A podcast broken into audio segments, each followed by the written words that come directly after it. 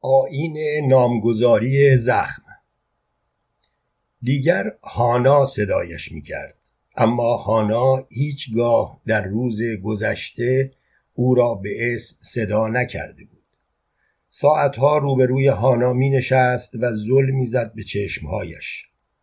بعضی اوقات در شب چراغها را خاموش می کرد و کورمال کورمال بوکشان هانا را پیدا می کرد بعد با سرانگشتانش در ذهن چهره اوا را نقاشی می کرد بعد صورتش را نزدیک می برد و گونهش را به گونه هانا می چسباند و آهسته در گوشش می گفت تویی؟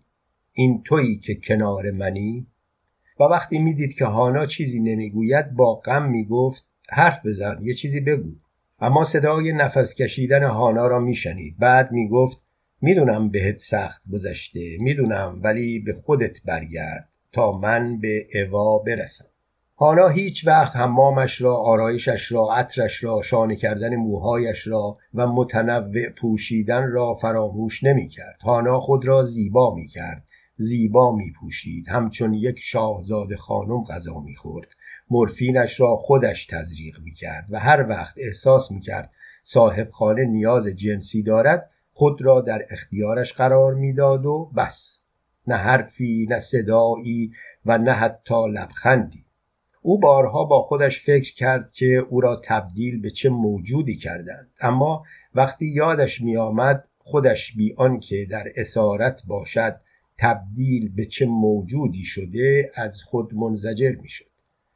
دیگر به راحتی پذیرفته بود که دست کشیدن از اعتقادات سیاسی مخصوصا اگر تند روانه باشد و همراه با شور اگر به سازش و تسلیم بیانجامد چه دنیای نفرت انگیزی انتظار فرد تسلیم شده را می‌کشد. بارها از خودش پرسیده بود من اگر در شهرم میماندم و دستگیر می‌شدم و اعدامم می‌کردند از این حال و روزی که دارم بهتر بود.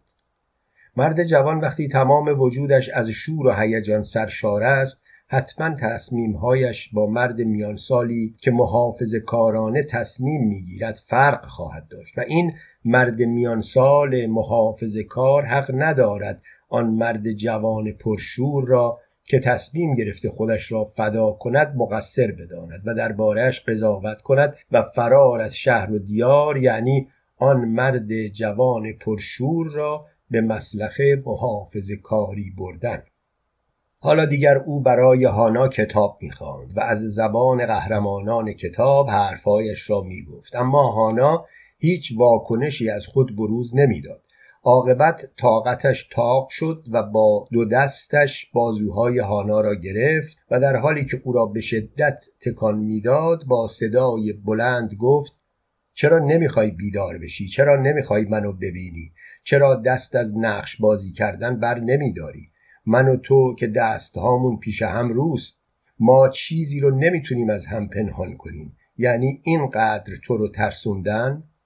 آنا خیره به او نگاه کرد و گفت اگه دلتون رو زدم منو برگردونین اردوگاه. خیلی ها می‌خوان من باهاشون باشم. اصلا معلومه شما چی می‌خواید. شده یک بار شما از خواب بیداشتید و منو جولیده ببینید. شده من روزی از خودم قافل بشم. شده روزی از من بخواید و من به شما بگم نه.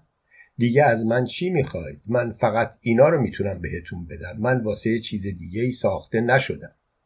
بعد هانا او را بغل کرد و خود را به او چسباند و با صدای اشوگرانه ای گفت می‌خوای با هم برقصیم؟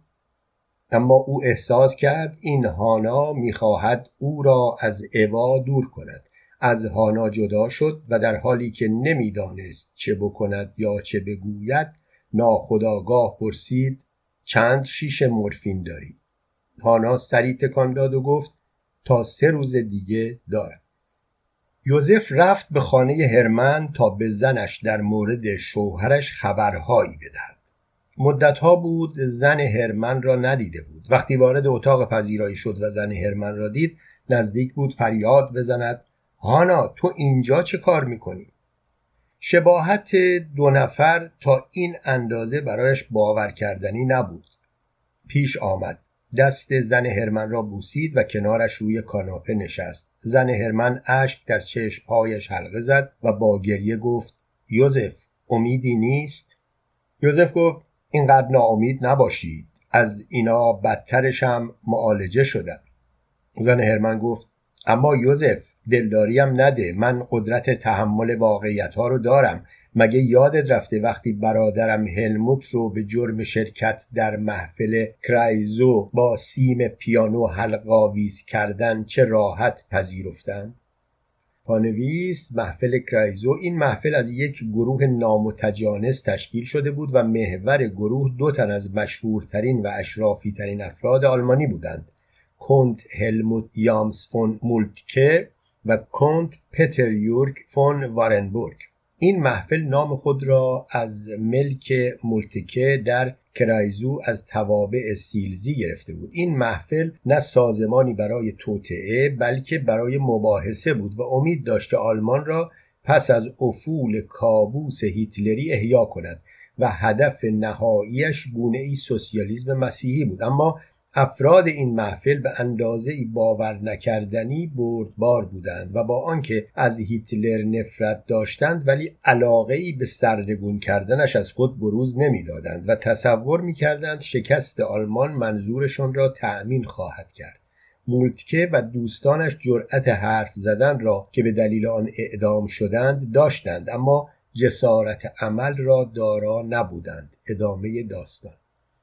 من فقط تأسفم از اینه که حال هرمن رو غیر عادی می دیدم و فکر می کردم حتما اون شایعه صحت داره. می‌دونی که کدوم شایعه رو میگم؟ نه کدوم شایعه؟ همون شایعه عاشق شدن هرمن رو عاشق یکی از زندانی های تو هانا رو میگم. یوزف سرش را خاراند و گفت خوبه که حالا فهمیدی فقط یه شایعه بود. اوا از روی میز جلوی کاناپه عکسی را برداشت و به دست یوزف داد و گفت هرمن این عکس رو این روزا تو کیف بغلش گذاشته بود. می‌بینی؟ عکس من و خودشه. راستش هر چی فکر کردم یادم نیومد کی این عکس رو انداختی. یوزف عکس را نگاه کرد. هرمن بود و هانا نه اوا اما به روی خودش نیاورد و یاد هلموت افتاد که با هم دوست بودند و صمیمی. زن هرمن اشکایش را به دقت پاک کرد و از جا بلند شد تا برایش گیلاسی مشروب بیاورد. یوزف او را از این کار باز داشت و دلیل آورد که باید برود چون دیرش شده بود و ممکن است خانمش از پاریس امشب برگردد. دست اوا را بوسید و از سالن پذیرایی خارج شد. عتیق فروش در را باز کرد. یوزف با چشمان گریانش روبرو شد. با حیرت گفت دیگه چی شده؟ مورفین که کم نیاوردی. آدولف های های زد زیر حق گریه. یوزف بند دلش پاره شد. حس ششمش به او می‌گفت که باید منتظر شنیدن خبر ناگواری باشد. ناخداگاه یقه آدولف را گرفت و به شدت تکانش داد و گفت بگو چی شده؟ بگو. آدولف در را بست و بیان که حرفی بزند با سرعت از پله ها بالا رفت و یوزف پشت سرش. یوزف وقتی وارد سالن پذیرایی شد یک راست به اتاق خواب رفت هانا را آنجا ندید. با خشم به سوی آدولف بازگشت و سرش فریاد کشید هانا کجاست؟ آدولف با غم گفت غیبش زده؟ یوزف که خود را آماده شنیدن چنین جوابی کرده بود و فکر می کرد آدولف دارد کلک می‌زند با خشم سیلی محکمی به صورت آدولف نواخت. چنان که آدولف نقش بر زمین شد. یوزف بیان که حتی به چهره آدولف نگاه کند با نوک کفش محکم ضربه ای به ران آدولف زد. از های چهره آدولف از درد منقبض شد. اما آدولف هیچ فریادی نکشید. فقط بدنش مچاله شد. یوزف با پا ضربه دیگری به پهلوی آدولف زد. چنان که برای چند لحظه نفس آدولف بند آمد. بعد یوزف که خشمش مضاعف شده بود چون آدولف حرفی نمی‌زد و حتی فریادی هم نمی‌کشید خم شد با دست موهای سر آدولف را گرفت و قدری سرش را بالا آورد و با خشم فریاد کشید. کسافت میگی هانا رو کجا مخفی کردی یا اینجا بکشمت؟ آدولف بیان که حرفی بزند فقط نگاهش کرد. یوزف از خشم به صورت آدولف آب دهانی انداخت و موهای سرش را ول کرد. به طرف تلفن رفت و گوشی تلفن را برداشت. در زیرزمین دفتر یوزف آدولف اوریان از تنابی که دور سینهش بسته شده بود از پشت با چنگکی از سقف اتاق آویزان بود. یوزف به تنهایی در اتاق قدم می‌زد و دکمه های نیمتنش باز بود. پرسید خب نمی‌خوای حرف بزنی؟ حالا بلایی سرت میارم که دیگه هانا به دردت نخوره. تیغ جراحی را از روی میز گوشه اتاق برداشت و رفت طرف آدولف. آدولف تنها توانست فریاد بکشد. دیگر چیزی نفهمید. وقتی به خود آمد خود را همچنان آویزان از چنگک دید. خون از بدنش قطره قطره می چکید دقت کرد زیر پایش خون جمع شده بود. زیر شکم درد شدیدی احساس کرد. دستهایش از پشت به هم بسته بود وگرنه جای زخم را از روی کنجکاوی هم بود با دست لمس می کرد هرچه با چشم گشت تا روی زمین تکه گوشت بیابد موفق نشد. ناگهان در باز شد. یوزف همراه با خود مردی قوی هیکل با لباس بیگاری اسیران اردوگاه آورده بود. با اشاره یوزف مرد اوریان شد. یوزف نزدیک آدولف آمد و به آرامی ضربه ای به کپل او زد و گفت خب هانا قیبش زده ها؟ منو ببین که چقدر ساده لوح بودم بعد زنجیر چنگک را شل کرد و آدولف اول نوک پایش بعد زانوهایش به زمین کونالود خورد. بعد صورتش کف سیمانی اتاق را لمس کرد. یوزف از اتاق بیرون رفت و از پشت در شنید که آدولف با واهمه می‌گوید نه نه. یوزف از اردوگاه پیاده بیرون رفت. اما همچنان صدای نه آدولف در گوشش زنگ می‌زد.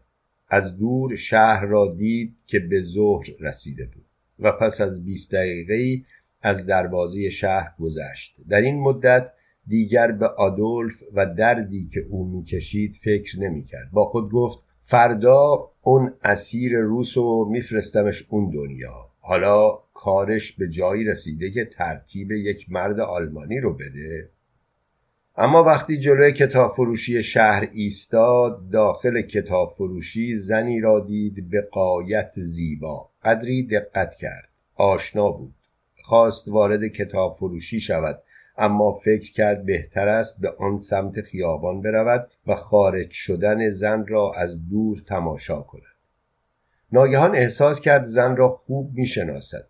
بله او هانا بود. پس بهتر است در گوشه پنهان شد. اما بیش از یک ساعت انتظار هانا را کشید و از او خبری نشد. سرانجام خود را راضی کرد تا وارد کتابخانه شود.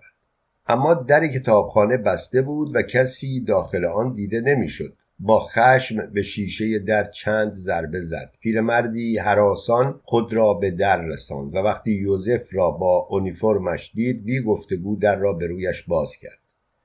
یوزف بی اطلاع به پیرمرد وارد کتاب فروشی شد و چرخی در آن زد. پشت قفسه های کم ارتفاع وسط کتاب فروشی را با چشم کاوید. خبری از هانا نبود. یوزف بازگشت کنار در روبروی پیرمرد ایستاد و به او زل زد و با تحکم پرسید اون خانم که داشت کتاب می‌خرید از کدوم در رفت بیرون؟ پیرمرد گفت قربان اینجا فقط یه در داره. ما امروز از صبح هیچ مشتری خانومی نداشتیم یوزف از کوره در رفت و کشیدهی به گوش پیرمرد نواخت. در این حین دری در انتهای کتاب فروشی گشوده شد و پسر بچه ای گریان با سرعت خود را به پیرمرد رساند و پاهای پیرمرد را بغل کرد و پرسید پدر بزرگ این آقا آخه چرا شما رو می‌زنه؟ یوزف سری تکان داد و از کتاب فروشی خارج شد. اما هنوز ده قدمی جلوتر نرفته بود که سایه زنی را در کنار سایه خود دید. با عجله سر برگرداند اما پشت سرش کسی نبود. به کف پیاده رو چشم دو کنار سایش سایه‌ای نبود. سایش مثل خودش تنها مانده بود. به راهش ادامه داد. اما چند لحظه بعد احساس کرد کسی دارد تعقیبش می کند به سرعت قدمهایش افزود. بعد پیچید به خیابانی فرعی و خلوت و سنگ فرشی با شیبی نسبتا تند. صد قدمی در این خیابان فرعی پیش نرفته بود که ناگهان ایستاد و سر برگرداند. پشت سرش کسی نبود اما صدای پای زنی را از یکی از کوچه های کم ارزی که به این خیابان منتهی می‌شد شنید. به سرعت دوید. صدای دویدنش فضای کوچه را پر کرد. به کوچه کم ارز رسید. کسی آنجا نبود. خواست وارد کوچه شود اما به شک افتاد. نکند دچار وهم و خیال شده. از کوچه دوباره وارد خیابان اصلی شد و به راهش ادامه داد. احساس کرد نیرویی او را به طرف خانه آدولف میکشاند. یادش آمد که کلید خانه و مغازه آدولف را روی میز کارش جا گذاشته. از جلو مغازه آدولف به سختی گذشت و توانست بر خود مسلط شود. ناگهان کنار دستش اتومبیلی ایستاد. سر برگرداند. رانندهش بود. از اتومبیل پیاده شد سلام نظامی داد و خبردار گفت قربان همسر جناب سرهنگ هرمن کار واجبی با شما دارد. یوزف سوار اتومبیل شد و پس از چند دقیقه در سالن پذیرایی خانه هرمن کنار اوا ایستاده بود. اوا لباسی سیاه به تن داشت اما همچنان به نظر یوزف دوست داشتنی می آمد چرا که شبیه هانا بود. اوا سر بر دوش یوزف گذاشته بود و داشت های های میگریست. یوزف تازه متوجه شده بود. پس هرمن مرده. نفهمید اوا چه به او گفت و او به اوا چه گفت. فقط لحظه ای که احساس کرد وقت رفتن است بیدرنگ خداحافظی کرد و از خانه هرمن خارج شد و به راننده گفت برو طرف اردوگاه. در راه احساس خفگی کرد. شیشه را پایین کشید و سرش را از پنجره اتومبیل بیرون برد و سپرد به نسیم. وقتی رسید به دفتر کارش یک راست از در پشتی از پله ها پایین رفت و در شکنجگاه را باز کرد. آدولف با دست بسته از پهلو روی زمین افتاده بود. پوست پیشانیش و گونه هایش از شدت ساییده شدن به کف سیمانی شکنجگاه کنده شده بود. اسیر روس روی سیمان خوابش برده بود و خر و پفش به هوا بود. یوزف کلتش را درآورد. به طرف سر اسیر روس نشانه رفت. بعد با نوک پا ضربهای به پهلوی اسیر روس زد. اسیر چشمایش را باز کرد و کلت را دید. یوزف با اشاره به او حالی کرد که قلط بزند. مرد غلطید. بعد با ضربه پا به مرد حالی کرد که پاهایش را زیر شکمش جمع کند. یوزف عقب رفت و با کلت مقعد مرد را نشانه گرفت و گلوله را شلیک کرد. گلوله از پس گردنش بیرون زد. هیکل مرد را حرکتی متشنج کرد و یوزف منتظر نماند تا جان دادن مرد را ببیند. به دفتر کارش برگشت و با زنگ دو نفر را فرا خواند و به آن دو دستور داد که آدولف را پس از باز کردن دستهایش سوار اتومبیل بکنند. کلیدهای آدولف را برداشت و جلوی راهرو کنار اتومبیل ایستاد. آدولف را در صندوق عقب خواباندند و او کنار راننده نشست و گفت برو طرف خونه آدولف. راننده یوزف آدولف خونالود را روی تخت خواباند و از اتاق خواب بیرون رفت. یوزف با پارچی آب بالا سر آدولف ایستاد و آب را روی صورتش ریخت. آدولف تکانی خورد چشمایش را باز کرد و یوزف را دید و زیر لب گفت چاه چاه. یوزف توجهی به حرف آدولف نکرد جلوی بار برای خودش مشروبی ریخت و آن را سر کشید. بعد در حالی که کلیدهای آدولف را در جیبش میگذاشت از پله ها پایین رفت. در را باز کرد چون می‌خواست مقداری پیاده راه برود به راننده گفت با اتومبیل برو خونه. شب بود و سیاهی شهر را در بر گرفته بود. هنوز چند قدمی جلوتر نرفته بود که روبروی خود در پیاده رو صد قدمی جلوتر در نور ضعیفی زنی را تشخیص داد که لباسی محلی به تن داشت. حرکات زن را زیر نظر گرفت و به این نتیجه رسید که باید دختری جوان باشد. هر قدر سعی کرد تا به سرعت قدمهایش بیافزاید نتوانست. وقتی پذیرفت که نمی‌تواند سریعتر قدم بردارد به ناچار پذیرفت که این روزها حوادث ناگهانی او را ضعیف کرده اما دیگر دختر را ندید. قیبش زده بود. فکر کرد چشمهایش هم مانند پاهایش از او فرمان نمی‌برند و به همین دلیل هر کسی یا چیزی را که چشمهایش بخواهد می‌بیند نه آن کس و چیزی که در جهان بیرون وجود دارد. احساس سرما کرد. این بار تمام نیرویش را متمرکز ساخت و اندکی به سرعت قدمهایش افزود و این کار را برای گرم شدن کرد. خیابان لحظه به لحظه تاریکتر می‌شد و عبور و مرور آدمها به اندازه ای کاهش یافته بود که شاید در عرض ده دقیقه یک آبر از خیابان میگذشت و به دلیل سکوت حاکم بر خیابان بود. که صدای پای حالا را پشت سرش تشخیص داد. اما تعمدن سر بر نگرداند تا هانا را نبیند. لذت می برد از اینکه وجود هانا را در چند قدمی خود احساس می کند چون احتمال می‌داد در صورت سر برگرداندن ممکن است هانا خود را پنهان کند. یوزف ساعتها در خیابانهای اصلی خیابانهای فرعی کوچه های پیچ در پیچ راه رفت. بی آنکه برای یک بار هم شده یک آن سر برگرداند تا هانا را ببیند. اما این کار را نکرد چون فکر می‌کرد هانا غیبش خواهد زد. به میدان اصلی شهر رسید. میدان را دور زد. از روی پل رد شد. اما هانا او را رها نکرد و دنبالش آمد. برای آخرین بار وقتی خواست از روی پل بگذرد بی آنکه خود بخواهد چشمش به آب رودخانه افتاد که محتاب بر آن پاشیده بود. در آن سمت رودخانه تصویر هانا را دید. همانطور که تصویر هانا را در آب زیر نظر داشت از خود پرسید مگه اون دنبال من نبود؟ پس چطور حالا جلوی منه؟ خواست این سوال را به زبان بیاورد اما به عبس بودن کارش پی برد و از آن دست کشید. اگه از روی پل بگذرم هانا روبروم قرار گرفته. پس ممکنه باز خودشو پنهان کنه. تصمیم گرفت از پل نگذرد. بازگشت و راه خیابان کنار رودخانه را در پیش گرفت.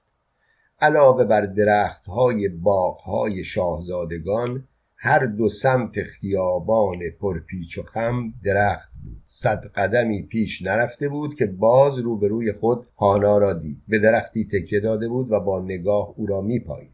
یوزف به راهش ادامه داد. در حالی که چشم به چشم هانا دوخته بود بی آنکه حرفی بزند از کنارش گذشت. چند قدمی دور نشده بود که صدای هانا را شنید. هانا از او می‌خواست که دنبالش برود.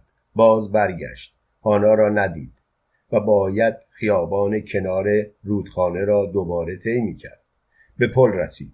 هانا آن سمت پل ایستاده بود. از پل عبور کرد. باز هانا را ندید.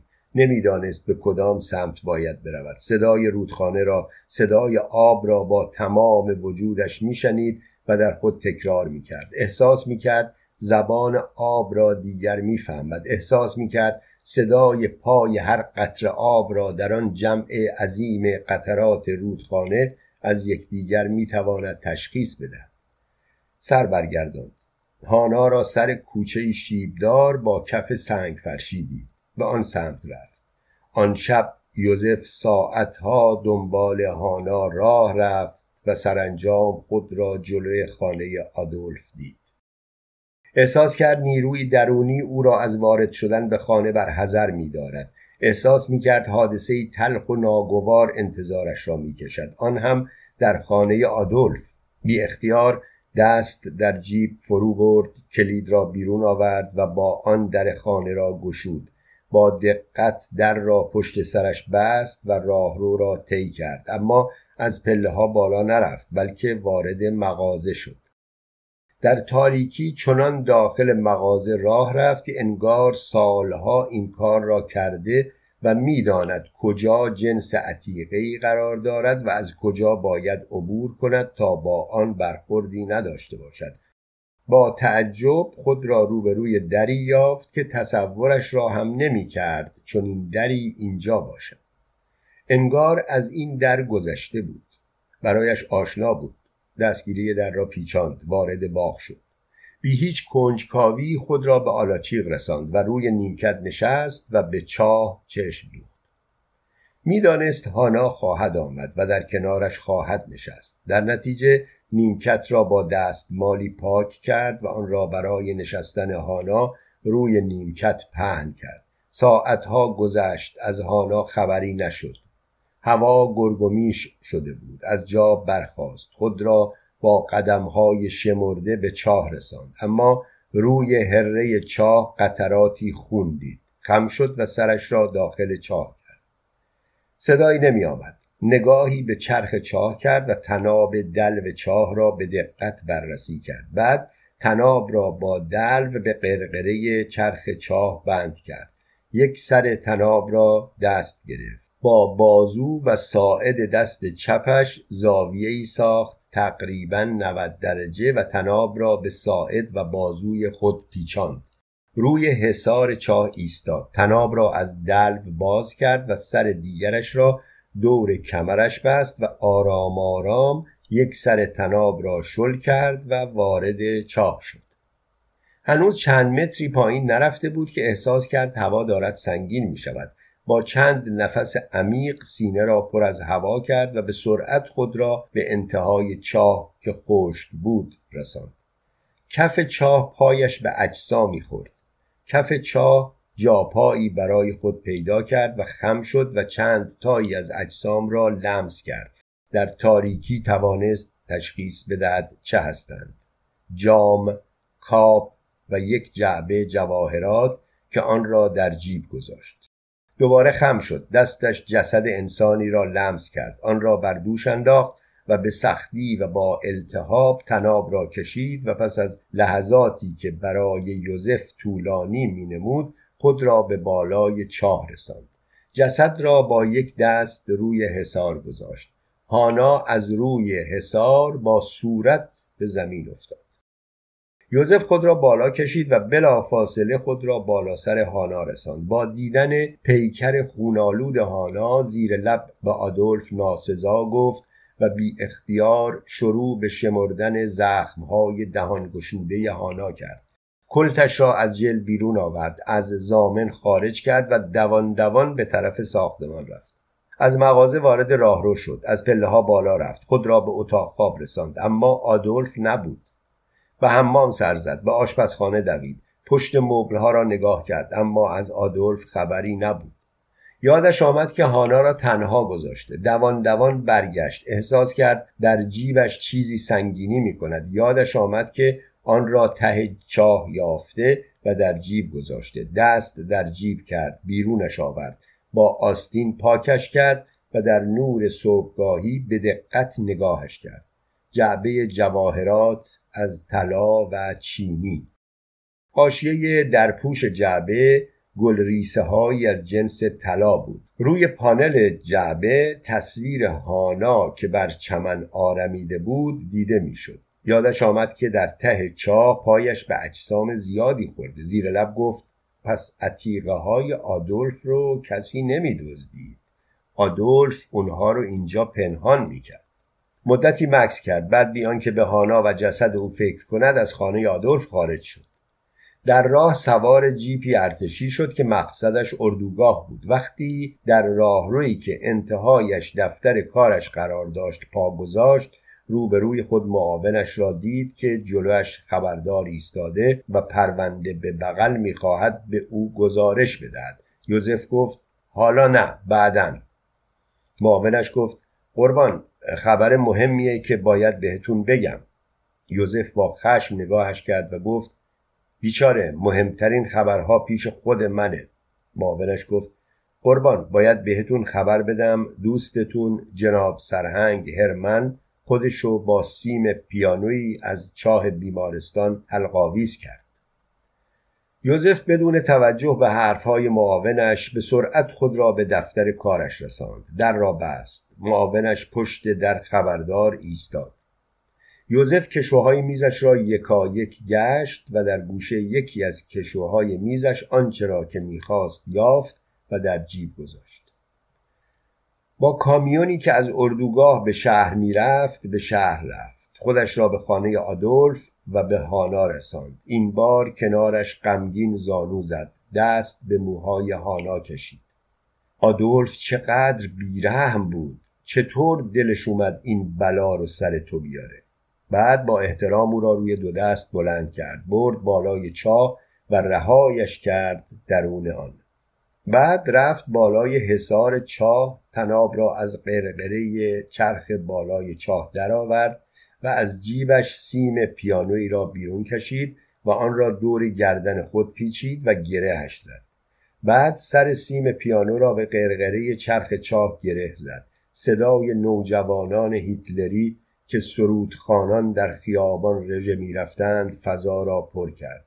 یوزف در حالی که در نظر چهره این نوجوانان را یک به یک مجسم می کرد خود را حلقاویز کرد. صدای سرود نوجوانان هیتلری همچنان فضای آن محله را پر کرده بود. آلگرو زخم.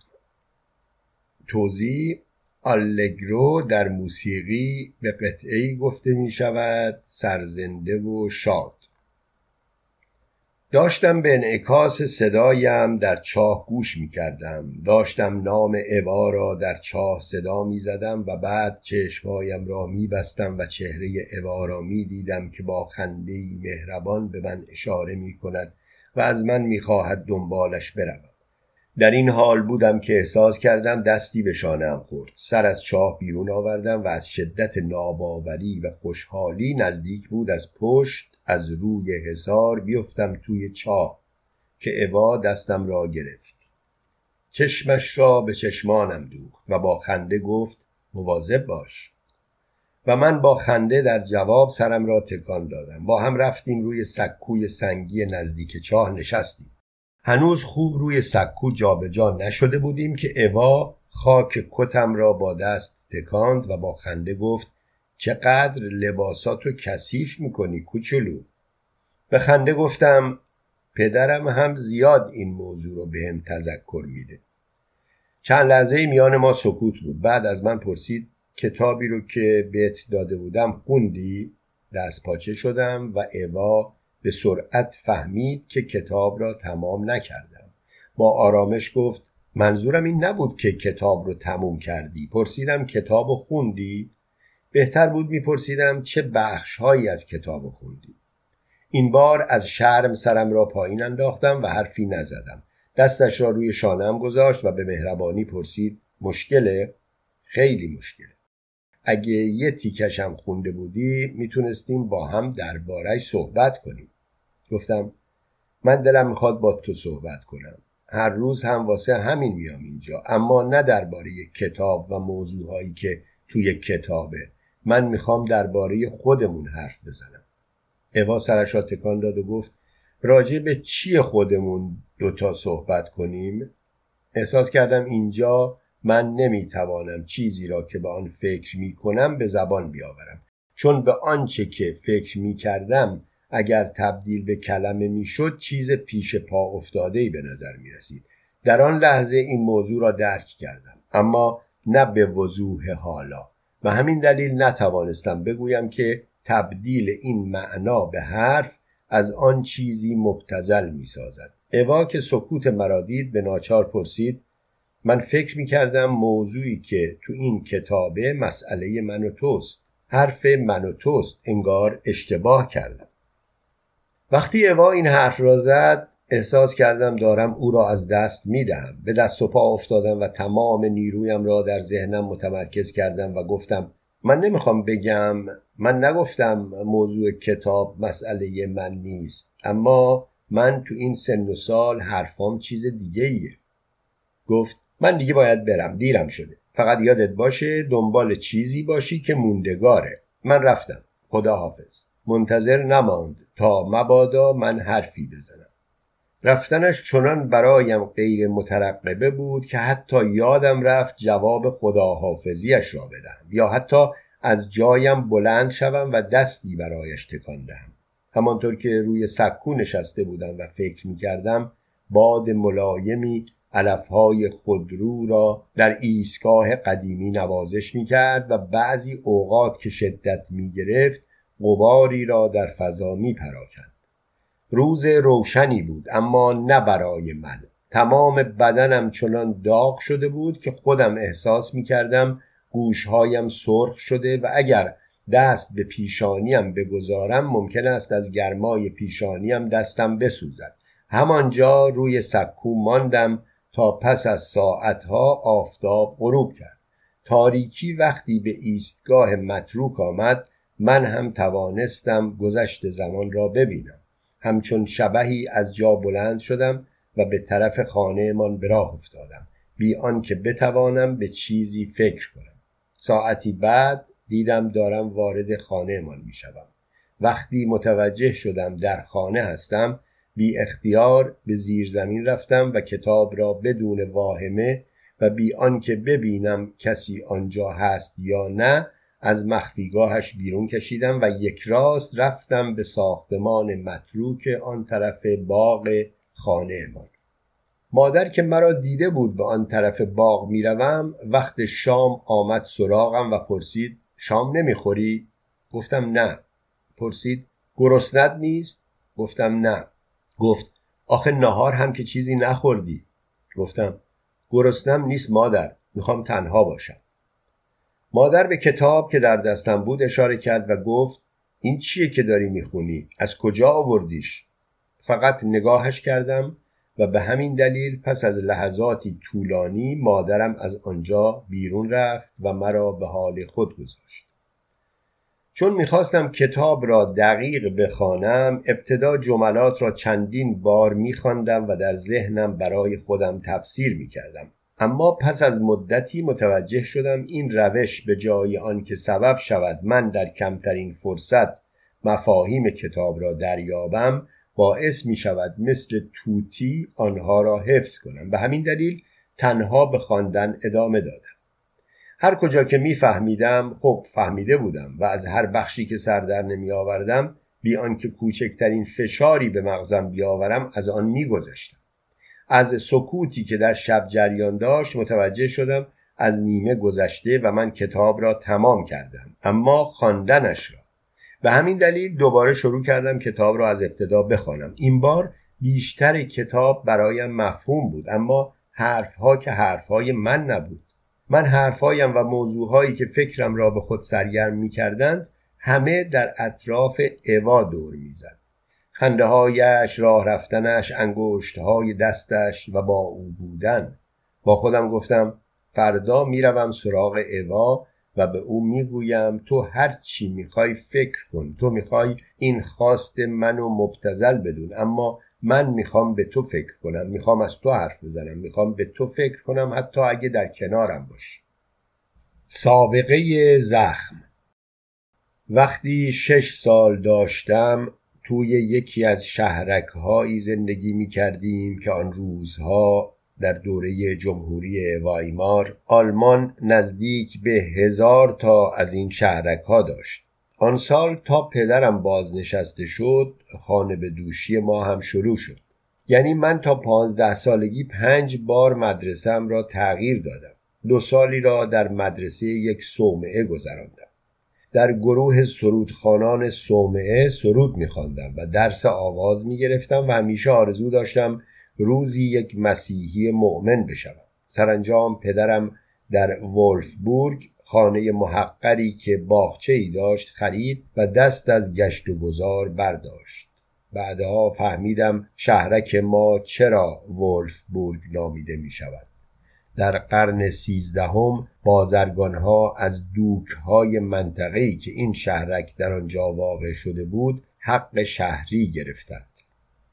پانویس در صده های میانه در اروپای غربی گفته می‌شد که زمین بدون سینیور وجود ندارد. از این رو هر شهری که در سرزمینی پا می گرفت سینیوری آقا بالا سر خود داشت و شهرنشینان بایستی فرمانبردار سینیور شهر خود بودند و مالیات های جنسی به او می پرداختند شهرنشینان سعی می کردند خود را از قید حاکمیت فئودالها برهانند. جنگ هایی که بین فئودالها و شهرنشینان در می گرفت گاه سالها ادامه می یافت طی صده های دوازدهم و سیزدهم میلادی در سراسر اروپای غربی شهریها علیه فعودالها مبارزه می کردند شهرهای بسیاری استقلال خود را با جنگهای خونین و اسیانها به دست آوردند.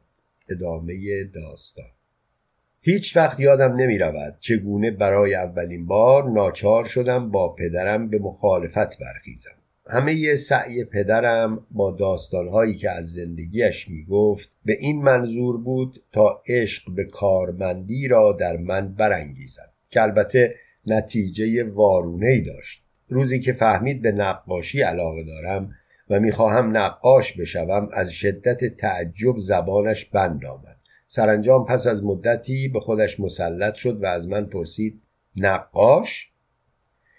وقتی این را می‌پرسید به راحتی می‌توانستم در چشمهایش ببینم که به سلامت عقل من مشکوک شده و هنوز که هنوز است می‌توانم آن صحنه بگو مگو را با وجود گذشت سالها به روشنی ببینم. پدرم هیچ وقت راضی نشد تا من نقاش بشوم و همین دلیل فکر کردم اگر ببیند در دبیرستان پیشرفتی در درس ندارم ممکن است رضا بدهد که به رشته مورد علاقه هم بپردازم نمی‌دانم شاید در دبیرستان درسم خوب نبود و در حال حاضر خیال می‌کنم درسم خوب بوده و خودم به عمد درسهایم را نخواندم.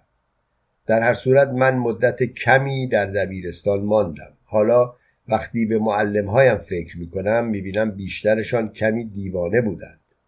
معلم خوب خیلی کم بود. از سر و تنشان کسافت میبارید.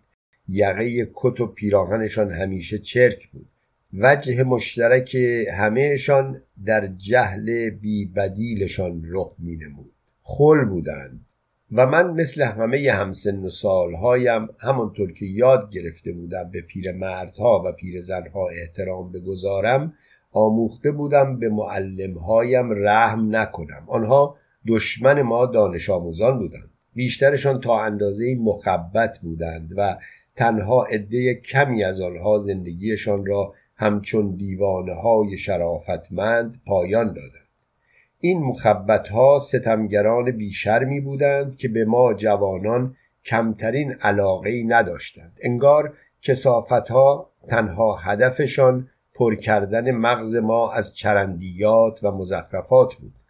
ما را می‌خواستند به میمونهای دانشمندی مثل خودشان تبدیل کنند. هر وقت دانش آموزی کمی ابتکار و ذوق از خودشان می‌داد زجرش می‌دادند. هیچ وقت به من نمره خوب ندادند و من آنها را هرگز نخواهم بخشید و هیچ وقت این موضوع را فراموش نخواهم کرد. هیچ وقت آن روزی را از یاد نخواهم برد که ناگهان مریض شدم آن هم سخت و این بیماری به جنگ خانگی ما پایان داد. شانزده سالم بود که دچار این بیماری ریوی شدم و به تجویز دکتر بنا شد دست کم یک سالی به مدرسه نروم. وقتی مطمئن شدم که برای همیشه به مدرسه نخواهم رفت چنان به هیجان آمدم که برای نخستین و آخرین بار مست کردم. چنان مست کردم که اگر زن شیر فروش شهرمان کمک نمی کرد با اینکه صبح شده بود نمی توانستم خانهمان را پیدا کنم. بعد از آن تصمیم گرفتم دیگر لب به مشروب الکلی نزنم. پس از ترک تحصیل بهترین روزهای زندگی من شروع شد و افسوس که بیشتر از چهار سال طول نکشید. به نظرم مثل خواب و خیال می آید با اینکه پدر و مادرم اصرار داشتند کار کنم و حرفه یاد بگیرم اما من تصمیم گرفته بودم نقاش بشوم. اما در شهرمان امکانات یاد گرفتن نقاشی نبود.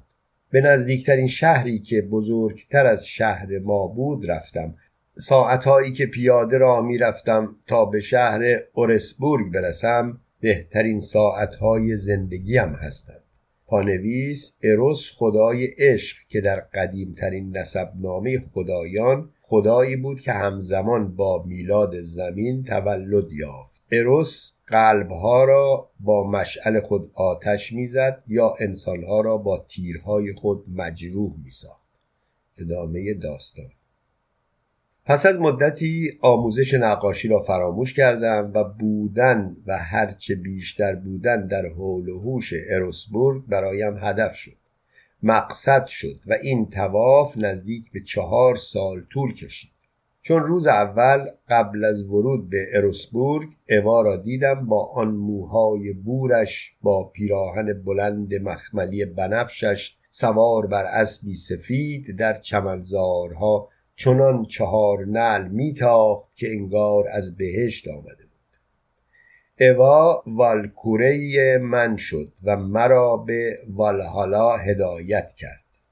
پانویس والکوره زنان خدمتکار وتان الهه دانش اخلاق و رب نوع فرهنگ پهلوانی هستند که بالهای خود را روی میدان جنگ میگسترانند و جنگجویانی را که باید کشته شوند انتخاب می‌کنند. سپس روح آنها را به والهالا یعنی تالار ارواح شجاعان وتان هدایت می‌کنند. ادامه داستان.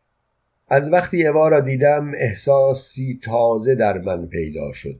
پس از زاده شدن این احساس نیروی جدیدی را در خود یافتم که پیشتر از وجود آن اطلاع نداشتم. پس از مدتی احساس کردم که زیر لب کلماتی را به شکل خاصی زمزمه می کنم. پس از آن که دقت کردم متوجه شدم کلمات شاعرانند شعرند. شعرها را کجا خوانده بودم؟ چه وقت از برشان کرده بودم؟ شاعر یا شاعرهایش کدامند؟ خیلی زود به جواب این سوالها رسیدم چون شاعرش را شناختم. احساس کردم نیروی تازه کشف کرده درونیم به چشمهایم توانایی جدیدی بخشیده که دیدنی ها را در جهان بیرون نزدیکتر به معنایشان می‌بینم. بعد تازه ای را در آنها کشف می کنم سراغ هلموت رفتم. او تنها کسی بود که شعرهایم را برایش خوانده بودم. اوا هر وقت مرا می‌دید که آمدم سراغ هلموت با شوق نگاهم می‌کرد. نگاهش را نمی توانستم برای خودم معنا کنم. معنایش هرچه بود برایم آزاردهنده نبود. این را به روشنی احساس می کردم و به آن یقین داشتم. تا اینکه روزی در کتاب فروشی شافنر وقتی به کتاب های قفسه ای خیره شده بودم احساس کردم پشت گردنم را نگاهی میگزد. برگشتم. اوا بود. خواهر هلموت که باز با شوق نگاهم می‌کرد. با هم از کتاب فروشی بیرون آمدیم بیان که کتابی خریده باشیم. در راه اوا به من گفت هر وقت شما رو می‌بینم خوشحالی خاصی بهم دست میده. من نمی‌فهمم شما و هلموت درباره چی با هم صحبت می‌کنید اما می‌دونم که حرفهای شما شبیه حرفهای پیش پا افتاده هم سن و سالهاتون نیست. همین هم منو خوشحال می‌کنه. بعضی اوقات به شما حسودی می‌کنم. راستش خیلی دلم می‌خواست مثل شما فکر کنم مثل شما دنیا رو ببینم. گفتم کنتس فون کانسول چنان میفرمایید خیلی دلم می‌خواست مثل شما فکر کنم که انگار از شما سن و سالی گذشته. هرچند آدم از هر وقت شروع کنه دیر نیست. گفت اگه من خیلی چیزها رو ندونم اما این رو می‌دونم که هر چیزی وقتی داره و اگه از وقتش بگذره هر کوششی بیهوده است. من خیلی بدشانس بودم که دختر به دنیا آمدم اگه پسر به دنیا می اومدم وضعم فرق می‌کرد. می‌تونستم دوباره و سه باره از خودم در خودم متولد بشم. اما دخترم و یادم دادن عادتم دادن که دختر چطور باید باشه. یعنی من به عنوان دختر از روی عادت تمام فکرم اینه که چطور دختری باشم. بی اون که فکر کنم چطور فهمم رو درکم رو دانشم رو بیشتر کنم. من از خانوادم راضیم چون اونا همون چیزایی رو به من یاد دادن که باید به دخترها یاد داد. همین و بس. من می‌دونم دختر زیبایی هستم. من می‌دونم آداب معاشرت رو خوب رعایت می‌کنم. من می‌دونم میون مردها کلی خواهان دارم و از روی عادت خوب یاد گرفتم چطور مردها رو واله و شیدای خودم بکنم. اما یاد نگرفتم چطور با خودم کنار بیام. چطور خودم رو راضی کنم که فکر کردن رو تمرین کنم و یاد بگیرم دنیا رو به اون شکلی که شما می‌بینید ببینم. با اینکه از شما پنج سالی بزرگترم اما هر وقت شما رو می‌بینم که میایید و با هلموت در اتاقی خلوت می‌کنید با هم شعر می‌خونید دلم می‌خواد بترکم. چون از شعرهایی که برای هلموت می‌خونید چیزی سر در نمیارم. با اینکه می‌دونم نقص از منه اما نمی‌تونم کاری بکنم که از شعرهای شما سر در بیارم. من از لحن صداتون من از شکلی که کلمات رو ادا می کنید لذت می‌برم. اما حیف که سر از معناشون در نمیارم. چون زندگی ما زنها توی چطور زن شدن و چطور خوشایند مردها بودن خلاصه شده. برای همین هست که ما زنها نمی‌تونیم خودمون رو پیدا کنیم و خالص و مخلص بشیم. مثل اینکه خیلی حرف زدم. من که آن روز از حرفهای اوا چیزی دستگیرم نشد. فقط این را فهمیدم که اوا فکر می کند من آدم باشعوری هستم و این را فهمیدم که اوا خیلی فکر می کند اما کمتر فکرهایش را به زبان می آورد یعنی کسی را دور و برش نمی بیند که فکرهایش را به زبان بیاورد و به همین دلیل خبر از حد و حدود شعور خود در مقایسه با دیگران ندارد و از طرفی چون دنبال خودنمایی نیست در نتیجه آن اعتماد به نفسی که لازم است تا کسی را مرعوب کرد پیدا نکرد. بعد از آن روز با اوا خیلی صمیمی شدم. با اینکه پنج سالی از او کوچکتر بودم او از اینکه کسی را پیدا کرده بود تا برایش حرفهایی غیر از حرفهای معمول بزند خوشحال بود.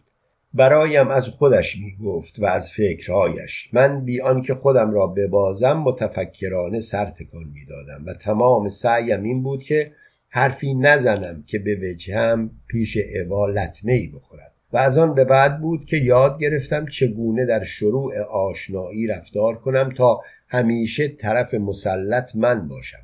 پس از اینکه چند بار با اوا در بیرون از شهر قرار گذاشتم و با هم ساعتها حرف زدیم و من تمرین خودم را در زمینه تسلط به طرف مقابل انجام دادم روزی در خودم این اعتماد به نفس را یافتم که از پرچین مزرعه پدر اوا در نزدیکی شهر اروسبورگ بپرم و نزدیکتر به اوا کنار درختی بایستم و اسب سواریش را تماشا کنم. به خوبی احساس می کردم که اوا از نگاه من و اعتماد به نفس من کلافه شده و نمی‌خواهد مرعوب جویی من بشود. با همه خام بودنم احساس می کردم اوا برای آنکه از دست مناقشه درونیش خلاصی یابد مجبور خواهد شد با من به بهانه آشنا شود. اما این پیش قدم شدن بیش از زمانی که من تصور می کردم طول کشید. نزدیک بود اعتماد به نفسم را حتی در نگاههایم از دست بدم. اما روزی که من دیگر داشتم با خودم فکر می کردم چه بکنم تا با اوا آشنا شوم با اسب مستقیم به طرفم آمد و زل زد به چشمهایم. من بلافاصله به خودم مسلط شدم و اجازه ندادم ذره تزلزل در من پیدا شود. قاطع و محکم نگاهش کردم بدون آنکه حتی لبخندی بزنم. مدتی میان ما سکوت بود و صدای نفسهای اسب سرانجام اوا به زبان آمد و با لحنی نزدیک به شوخی اما با رگه هایی از تحکم گفت آقا هیچ می‌دونید شما چند هفته است بدون اجازه وارد ملک شخصی ما شدید؟ در این لحظه بدون آنکه خودم بخواهم کلماتی از یکی از شعرهایم را بر زبان راندم و گفتم من هم جزو ملک شما هستم خنده ای سر داد که حاکی از ارزاع نیاز به تعریف بود و گفت از کی تا حالا آدما جزو املاک حساب میشن؟ گفتم از وقتی که مرد روی کره زمین پیدا شد. گفت نمی‌فهمم. یعنی چی؟ گفتم شما می‌تونید بگید پس از خلقت چی بود؟ گفت مثل اینکه قضیه پیچیده تر از اونیه که من بتونم ازش سر در بیارم. گفتم چیز مهمی نیست. شما همین الان چند لحظه فکر کنید وقتی آدم خلق شد چی وجود داشت؟ گفت خلقت چیه؟ آدم چیه؟ چی وجود داشت چیه؟ ته دل احساس رضایت می کردم چون عبا را به ترتیبی وادار به اظهار ضعف کرده بودم و بر خودم بیشتر مسلط شده بودم و احساس می کردم دیگر در مشتم است و به همین دلیل با اعتماد به نفس بسیاری گفتم در آغاز چه بود؟ حرف بود؟ کار بود؟ حرکت بود؟ چه بود؟ خندید با کف دست به ران اسب ضربه ای زد و اسب چهار نل به راه افتاد چند قدمی از من دور نشده بود که سرش را برگرداند و به خنده گفت در آغاز عشق بود احساس کردم به درخت چسبیدم جزئی از درخت شدم. سبز شدن را شکوفه دادن را با تمام وجودم نه تنها درک می کردم بلکه تجربه می کردم از من دور شد. خوب شد که دور شد و مرا در این حال ندید. روی زمین نشستم.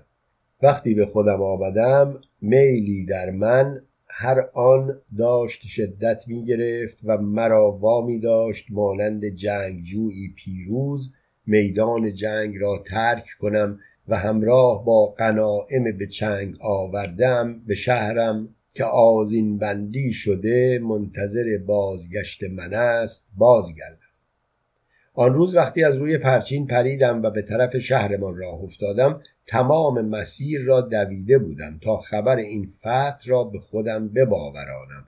آن شب تا صبح خواب به چشمهایم خیمه نزد و مرا با جشت تک نفرم تنها گذاشت. فردا همان ساعت همیشگی زیر درخت ایستاده بودم. این بار بدون اسب آمد. پای پیاده به طرفم آمد. منتظرم بود. یقین داشتم. وقتی نزدیکم آمد دستش را به طرفم دراز کرد و گفت اسم من اواست. گفتم می‌دونم. اسم منم آدولفه. گفت می‌دونم. می‌دونم. میل دارید تشریف بیارید توی خونه ما تا با هم یک چای بخوریم؟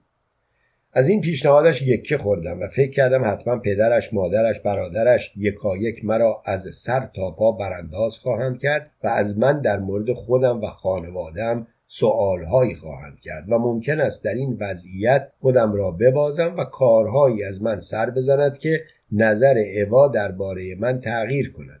و همین دلیل گفتم خیلی دلم می‌خواد با شما یک کمی تنهایی صحبت کنم. اوا چند لحظه خیره مرا نگاه کرد که من نتوانستم سر از نگاهش در بیاورم. بعد گفت باشه موافقم. دوست دارید کجا با هم قدم بزنیم و صحبت کنیم؟ اشاره کردم به سمتی که در آنجا درختان انبوه بودند و گفتم فکر می‌کنم اونجا جای مناسبی باشه. با سر پیشنهادم را پذیرفت و با هم راه افتادیم. اصلا فراموش کرده بودم که برای او چه شعرهایی سرودم انگار کسی که در کنارش راه می‌رفتم همانی نبود که ماهها در وصفش شعر سرودم.